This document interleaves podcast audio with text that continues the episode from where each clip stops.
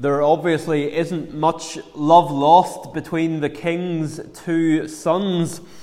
Uh, we, we just wish, don't we, that these two princes, these two brothers, could be reconciled.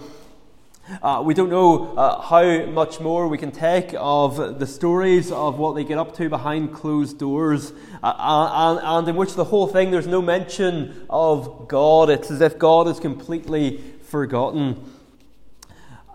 And I'm not talking about William and Harry, I'm talking about Amnon and Absalom. The first verse of the chapter it mentions one brother, and then their sister, then the other brother. If it was a movie poster here, Tamar would be in the middle, uh, standing between the two brothers. And we also have in this chapter a supporting cast as well as these two princes and their sister. Uh, we have Jonadab, the scheming cousin, and David, the weak father. And we're going to look tonight at each of the human characters in turn, and then we're going to finish by asking where God is in all this. And firstly, tonight we'll look at, at Amnon. Uh, and with Amnon, we see passion without love. Passion without love. Amnon is David's firstborn son. Uh, we read of his birth back in chapter 3, verse 2. But this chapter is the only record we have of what Amnon actually does with his life. Uh, and it is a record of sin and death. Uh, may the record of our lives, by God's grace, be different. Amnon is a man clearly driven by his passions He's not particularly gifted in the brains department. Uh, for that, he, he relies on his scheming cousin Jonadab. Uh, but instead, what, what drives him, what motivates him, is lust. And Amnon is a terrible and vivid picture of what longing for something that God hasn't given us will do to us uh, and what it will do to those around us. Whether that is sexual lust, as it is with Amnon, uh, something that's wrong in and of itself, or whether it's a des- desire for something else which we, we think we should have and, and which, which might be okay in and of itself. Uh, but though God, in His wisdom, has given it to others, He hasn't given it to us. Maybe it's someone else's salary, someone else's house, someone else's family, someone else's job, someone else's influence. And being consumed with either of these sorts of longings, whether it's for something forbidden in and of itself, or, or whether it's something not forbidden, uh, but which God hasn't given to us, it, it, it will leave us tormented. We can be so convinced that we need something uh, that, that God hasn't given us that we torment ourselves.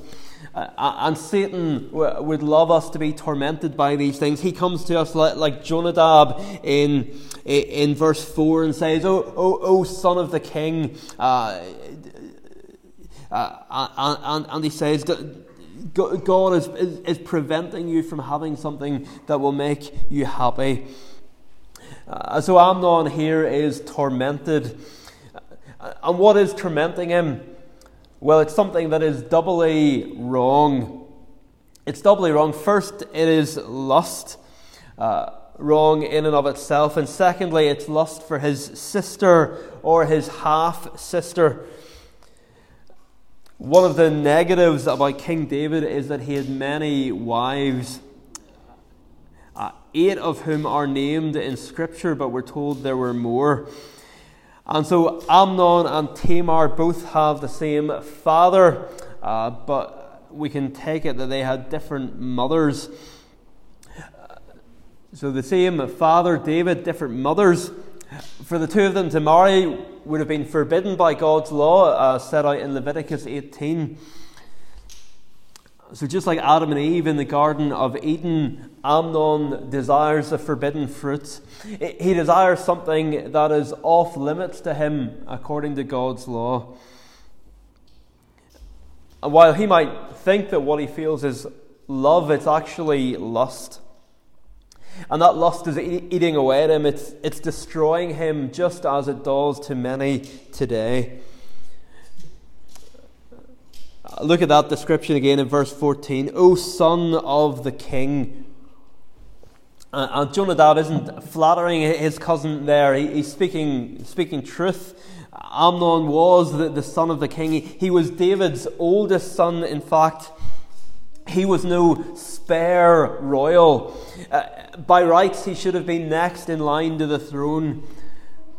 But lust destroys him. And how many men, how many Christian men does lust destroy? Not just men, but particularly men who, who are meant to live as sons of the king, but instead are consumed by lust. But they don't kill that sin, and instead that sin kills them. And it takes away any usefulness that they might have had in the kingdom of God. But perhaps someone will say, well, well, verse 1 uses the word love. The end of the chapter as well talks about love. So, so how can we say this isn't really love? It says, it uses the word love.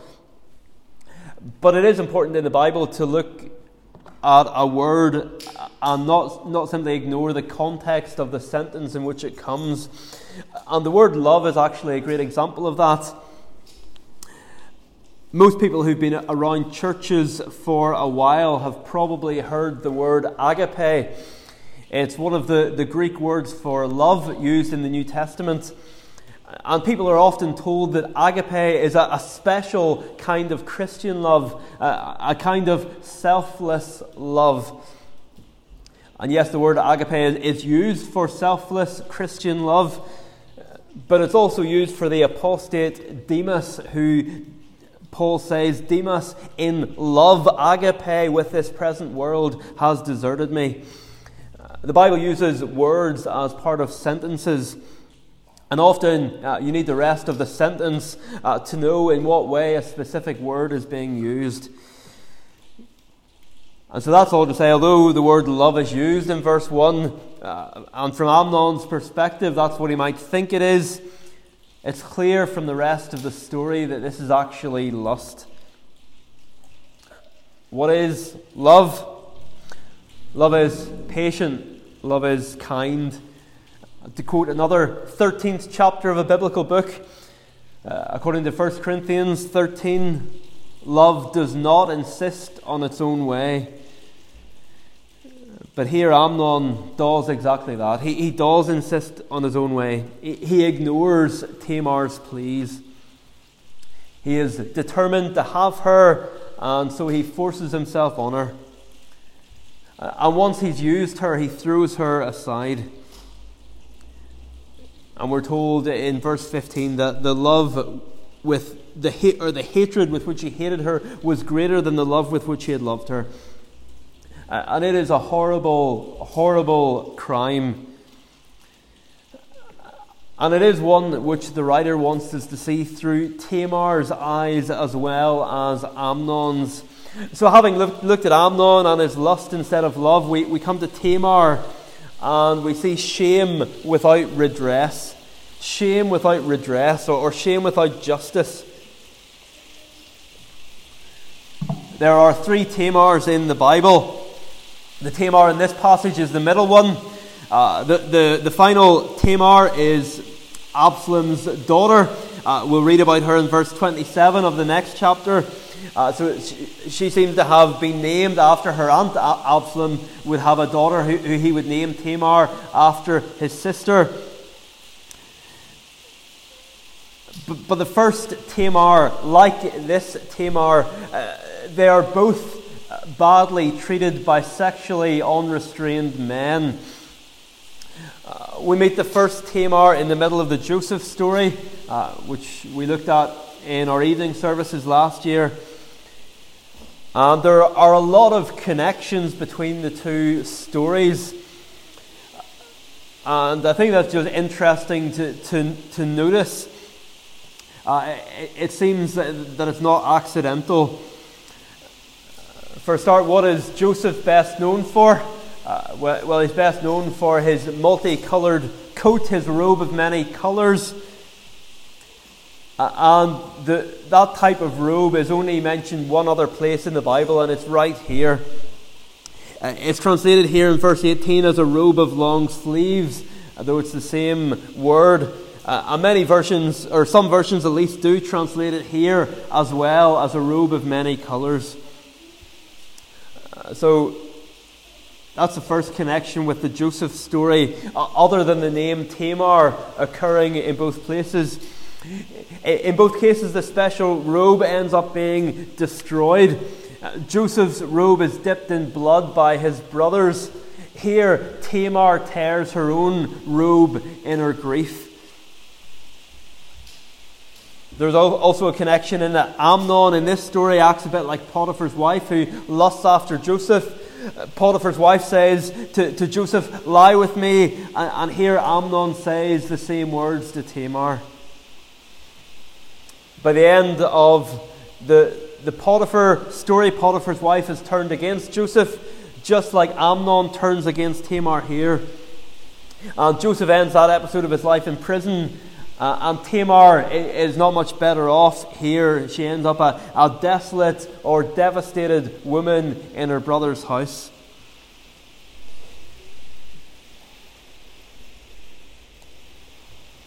The Joseph story uh, rather suddenly cuts to, to uh, that, that episode where Joseph's brother Judah treats the other Tamar badly. She is his daughter in law. Her, her, husband had died, and Judah promised that he would give her in marriage to his third son when he grew up, uh, but he didn't. And so the first Tamar ends up pretending to be a prostitute and becoming pregnant by her father in law.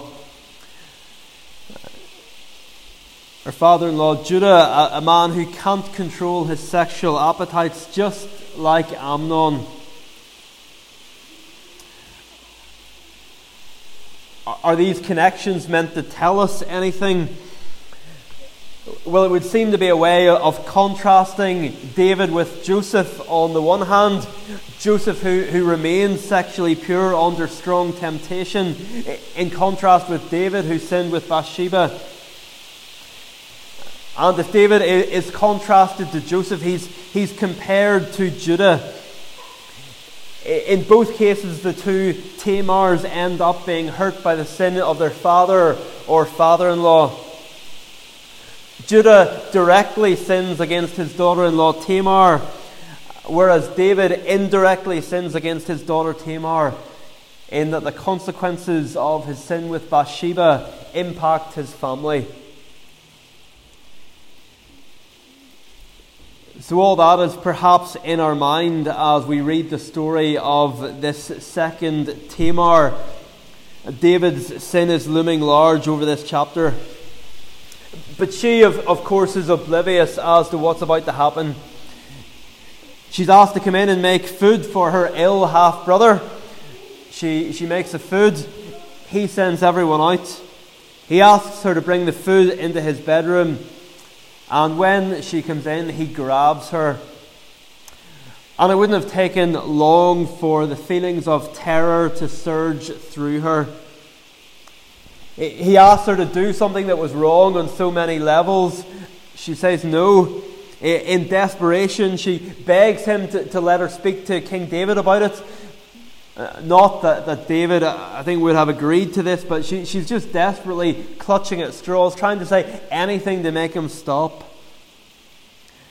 But he doesn't listen.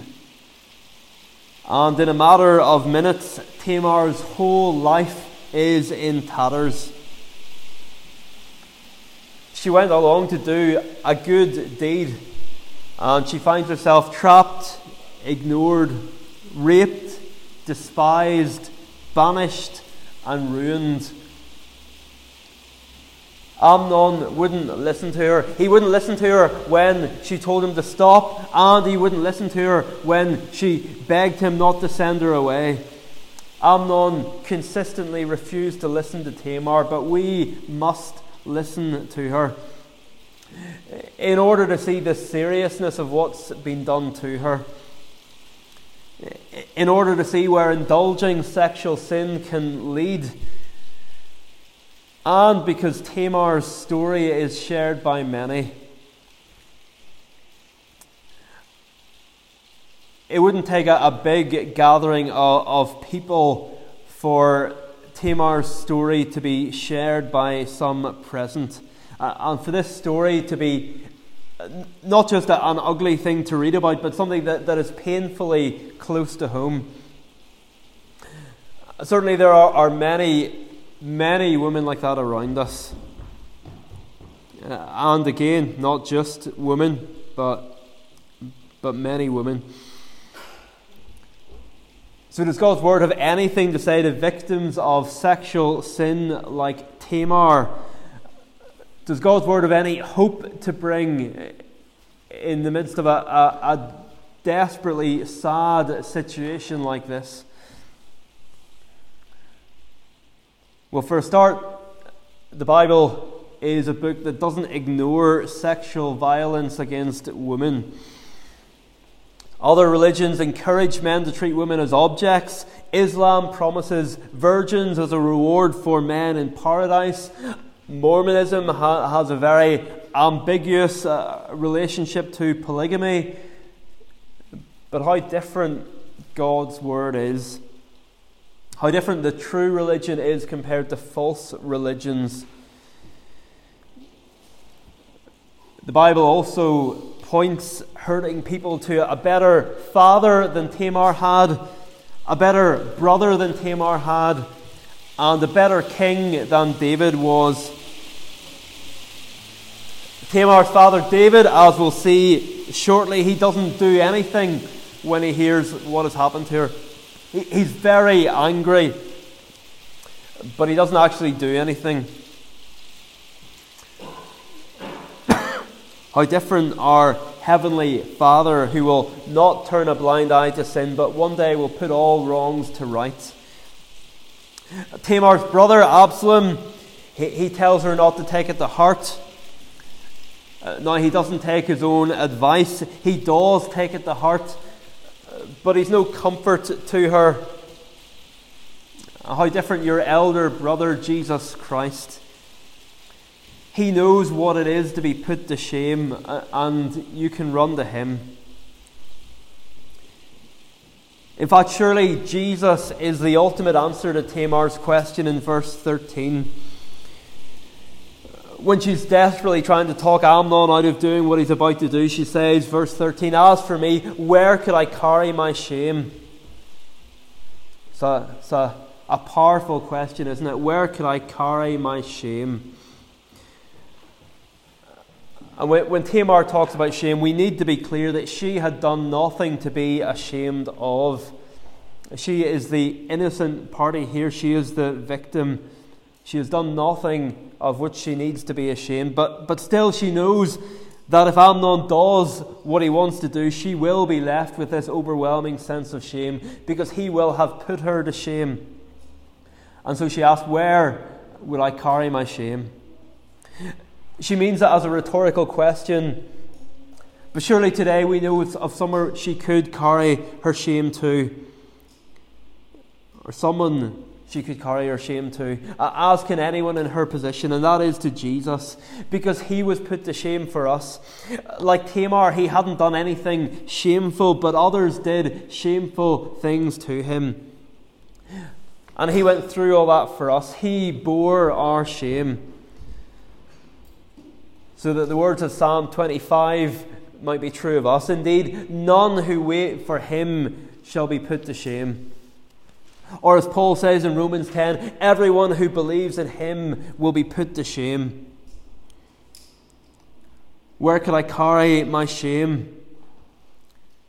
As Tamar looks around, she doesn't see anyone she can carry her shame to, but she can take it to Jesus. And Amnon could have done the same with, with the, his deserved shame that he should have felt if only he had repented and believed.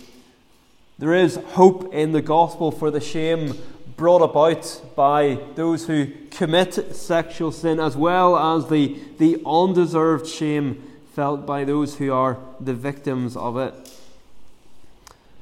So, Tamar, shame without redress, shame without justice. Thirdly, and a bit more briefly, we see Jonadab, wisdom without principle. Wisdom without principle. Amnon has committed a crime for which he will be murdered before too long. Tamar's hopes and dreams for the future are ruined in an instant. And who's behind it all? Humanly speaking, uh, who facilitated it all? Well, it's Jonadab. He is one of these snake like characters who always comes out of things unscathed. He does the whispering, he pulls the strings in the background, but he doesn't get his hands dirty. And at the end of the story, he, he's still there in verse 35, reassuring David. Amnon is dead, Tamar is a desolate woman. But ever the consummate politician, Jonadab has emerged unscathed. I've called him snake like, and he's described in verse 3 as a very crafty man. Just like the snake in Genesis 3 is described as more crafty than any other beast of the field. And someone has said that Jonadab is perhaps the most dangerous man in the whole fiasco. Jonadab is perhaps the most dangerous man in the whole fiasco. Boys and girls, it's, it's good to, to know things and know information, but, but Satan knows a lot of things, but he doesn't love God. And so we need to, to it's good to know things, but it, but it, is, it is most important to love God so that we, we do the right things with what we know. Why is Jonadab the, the most dangerous man, perhaps, in this whole story? Even though he doesn't lay a finger on anyone? Well, because he has skill without scruple, wisdom without ethics, and insight without integrity. Skill without scruple, wisdom without ethics, and insight without integrity. There's an anecdote about the, the vicar of Bray, a, a character who lived in the 1500s. Uh, whether it was really just one man or, or a, a, couple of people are, are put together in what became a song. Uh, but but the, the, vicar of Bray, uh, apparently, he, he was uh, a, a, vicar in England. He was Catholic under Henry VIII, he was Protestant under Edward VI. He was Catholic again under Queen Mary, and then a Protestant again in the reign of Queen Anne or Queen Elizabeth. Someone criticized him for it, and, and the vicar replied, I can't help it if I change my religion, because I keep to my principle, which is to live and die, vicar of Bray. He needed to stay in his job. He wanted to live and die in that job, and he would change his religion every year if he had to. And it's the same with Jonadab. He, he's loyal to who he needs to be loyal to uh, for as long as it suits his own purposes. And there is a, a warning for us in him. Uh, firstly, a warning not to listen to men like this, not to, to listen to worldly wisdom as Amnon does. Someone might appear smart, they might be able to get things done. But, but, but listening uh, to them is bad news if they're not basing what they say on God's word. There's a warning not to listen to men like, like Jonadab, but there's also a warning not to be a, a man or a woman like, like Jonadab. Because the more gifts God has given us, the greater damage we can do if we don't use them rightly and humbly. The more gifts God has given us, the greater damage we can do. John Calvin says here, it all warns us to pray that if God has given us some prudence, he would add integrity and sincerity so that we might keep ourselves from craftiness. If God has given us prudence, we need also to pray for integrity and sincerity. Uh, and Dale Davis comments In the church, those with the greatest gifts pose the gravest threat. For unless their gifts are wrapped in godliness, they multiply disaster among Christ's flock. In the church, those with the greatest gifts pose the gravest threat. So that is Jonadab. Wisdom without principle. Fourthly, we see David. David, anger without justice. Anger without justice. David heard about all these things and was very angry. Verse 21, full stop. It was good that David was angry, but that's all, and that is bad. And David becomes the third father in the, the book of, of Samuel, originally all one book, the third father to ignore the sin of his sons. The first was Eli, and then there's Samuel himself, and now David. All three of them believers, all three of them saved men. And yet they had sons who didn't follow in their footsteps, and they turned a blind eye to the public sins of those sons. Uh, and both, both there with, with Eli and Samuel, and, and here uh, with, with David, there are terrible consequences to ignoring the sins of children. Uh, as a result of David uh, covering his eyes and his ears, Amnon isn't held accountable. Uh, Tamar receives no justice, and Absalom is encouraged, in a sense, to take matters into his own hands. So, why doesn't David do anything? Well, again, his sin with Bathsheba surely casts a shadow over this chapter. David has sinned sexually and committed murder. And in this chapter, one of his sons sins sexually and the other commits murder. And Amnon's sin isn't a million miles away from David's. Uh, David didn't have to physically grab Bathsheba, but could she realistically have said no to the king? even if there isn't that element at all to it, it's certainly sexual sin mirrored in Amnon. Uh, and so David's moral authority to address the sexual sin of his son is compromised. It's no excuse for his silence, but what a warning to those of us who are parents that our sins really can strip away a sense of our moral authority. If we do have to speak to our children about something, uh, particularly thinking grown up children. Now, all parents sin, all parents feel, all children realize sooner or later that their parents aren't perfect. Boys and girls, in case you haven't realized, your, your parents aren't perfect, your, your parents are sinners. But if there is a radical disconnect between what we say and how we live, well, yes, our children should still listen to us, but it makes it very easy for them not to. They hear us saying things in public and doing very different things in private. It makes it very, very easy for them not to listen, and, and maybe for us to think, well, there's no, there's, there's no point even trying. Uh, and perhaps that's what David thinks here. David, both as king uh, and as Amnon's father, should have acted, but he didn't. And David's silence, his refusal to deal with what has happened, eventually leads to Amnon's death because Absalom just takes things into his own hands. And by ignoring Amnon's sin, David is not loving his son. After David's own sin, God had sent the prophet Nathan to him. It hadn't been a pleasant experience, but it had led to David's repentance. But by David not intervening, Amnon was left in his sin. And he didn't repent. And one old commentator says God punished what David would not correct. God punished what David would not correct. Think about that for our children.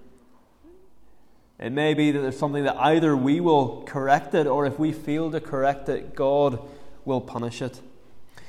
Either way, if we really love our children, we will correct them.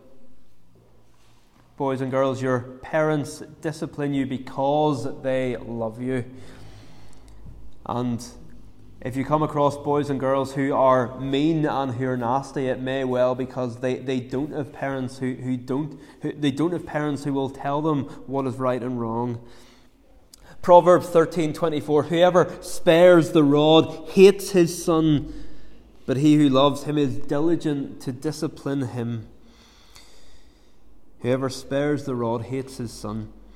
So in David, we see anger without justice. The final human character that we want to look at just briefly uh, before asking and closing what God is doing here is Absalom. Uh, as I've said, we'll, we will be, be seeing lots more of Absalom in the coming weeks, but, but just very briefly, what do we learn from him here? Well, Absalom is a picture of hatred without restraint. Hatred without restraint. Absalom certainly subscribed to the idea that revenge is a dish best served cold. Two whole years pass. It, looks perhaps like he's ready to let it go. Uh, that he'll take his cue from his father and just leave it. Yet the thought of ignoring what's been done to his sister doesn't cross Absalom's mind. Uh, for those two years, as Jonadab tells David at the end of the chapter, he has been planning, waiting, calculating. And then the moment arrives and he executes his plan. It is a horrible echo, an ugly parody of Joshua's words in Joshua 1, verse 9. Do not fear, have I not commanded you? Be courageous and valiant. Verse 28. It's almost word for word what Joshua had said to the people. And Amnon is struck down. And we read that and we, we, we think, boy, isn't Absalom a, a cold, calculating killer? And he is. But he's maybe not as different from us as we might think. Because what were we like before we were Christians? Paul reminds us in Titus 3 3 For we ourselves were once foolish, disobedient, led astray, slaves to various passions and pleasures, passing our days in malice and envy, hated by others and hating one another. For most of us, that hatred hasn't spilled over into actual murder but Jesus says that whoever hates his brother will be liable to judgment. So, whether we have done the same deed as Absalom or not, we all share his nature. And our only hope is, is what Paul goes on to say in the next verse. Our only hope is in the goodness and loving kindness of God, who saves us not because of works done in righteousness, but according to his own mercy. So, those are the five human characters in the story Amnon, the abuser, Tamar, the victim, Jonadab, the schemer, David, the weak father, and Absalom, the revenge taker. And if we only had the human characters to look at, I think we'd despair. Uh, as many people do, because this is the sort of world people look out and see when, when they don't reckon about God. All we could do with this chapter is weep. We weep with Tamar, but also weep over the, the lack of righteousness we see in all the other characters. But one very important question we haven't asked yet is where is God in all this? Because he's not mentioned in the chapter at all. So, what is God doing in all this? Is he doing anything? Well, God is fulfilling his word. Nathan had told David, chapter 12, verse 10, The sword shall never depart from your house, because you have despised me and have taken the wife of Uriah the Hittite to be your wife. David had been told, Thus says the Lord, Behold, I will raise up evil against you out of your own house. And so, what's happening in this chapter? As unpleasant as these events are, God is fulfilling his word of judgment against David's house. God may not be mentioned in this chapter, but he's not absent. And perhaps the biggest thing you need reminded of tonight is that even if God seems utterly silent, he is still at work, bringing his word to pass. Even if God seems utterly silent, he is still at work. Just think of the book of Esther no mention of God, and yet he is at work in a tremendous way. And sometimes faith is, is just believing that. We see it in Scripture and we need to believe it in our own lives. So, what is God doing in this chapter? He's not doing nothing. He's doing exactly what He said He would. People might read this chapter and say, What an absolute mess God is clearly not at work here, but, but we read it and we remember what God has said we'll do, and, and we say, well, well God, is, God is clearly at work here because exactly what He has said is coming to pass. It's not pleasant, but it shows the seriousness of sin. And David's sin, uh, not, not just the sin of this chapter. Perhaps we read the account of David and Bathsheba and we think that he got off lightly. But look at what David has unleashed on his family, and this is only the beginning. Uh, this isn't the, the first son who will be killed uh, before David. Surely this chapter should cause us to hate sin and flee from it and, and pray that, that we would not have our sins reflected in the lives of our children as David did in his. And then, just as we close tonight, surely this chapter also leaves us longing for a better David or a better son of David. Because we have been waiting for a son of David. Uh, the Lord uh, promised, chapter 7, promised David, I will raise up your offspring after you who will come from your body, and I will establish his kingdom. So we're waiting for a son of David whose kingdom God will establish. But this chapter makes clear that it won't be Amnon and it certainly won't be Absalom either. We're left longing for a better son of David. And where would he come from? Well, fast forward a thousand years. A blind beggar sits by the roadside. Maybe some of the boys and girls can guess the name of this blind beggar. Bartimaeus. And suddenly he begins to cry out, Jesus, Son of David, have mercy on me. And that Son of David did. The true and better Son of David had come at last. A, Son of David who would be merciful to the oppressed. and a Son of David who, who wouldn't ignore sin like David did. Nor would he be a, a revengeful score settler like Absalom, but rather he would bear the sin of his people and he would execute true justice. And so the big question tonight is do you know this true Son of David? And if we know him, we rejoice. And in the midst of a world of oppression and violence, we point people to him. Amen. Well, we'll sing now about this Son of David from Psalm 9, Psalm 9, verses 4 to 7. Psalm 9, verses 4 to 7. How different this son of David, how different the, the Lord's king is uh, to Absalom. Verse 4 All peoples will know that his judgment is right in the last line.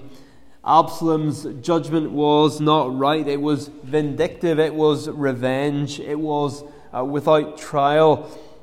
How, different Jesus is to Amnon in verse 5. The oppressed run to Jesus, not away from him. If Tamar could have gone away, she would have run as far and as fast away from Amnon as she could have. People would have ran from that son of David if he could, but, but we run to the true son of David. Uh, verse, verse 6 the cry of the poor never fades from his ear. Amnon ignored Tamar's cries, but with Jesus, it is different. And so, verse 7, we rejoice in his salvation. So, Psalm 9, verses 4 to 7, will stand and sing praise.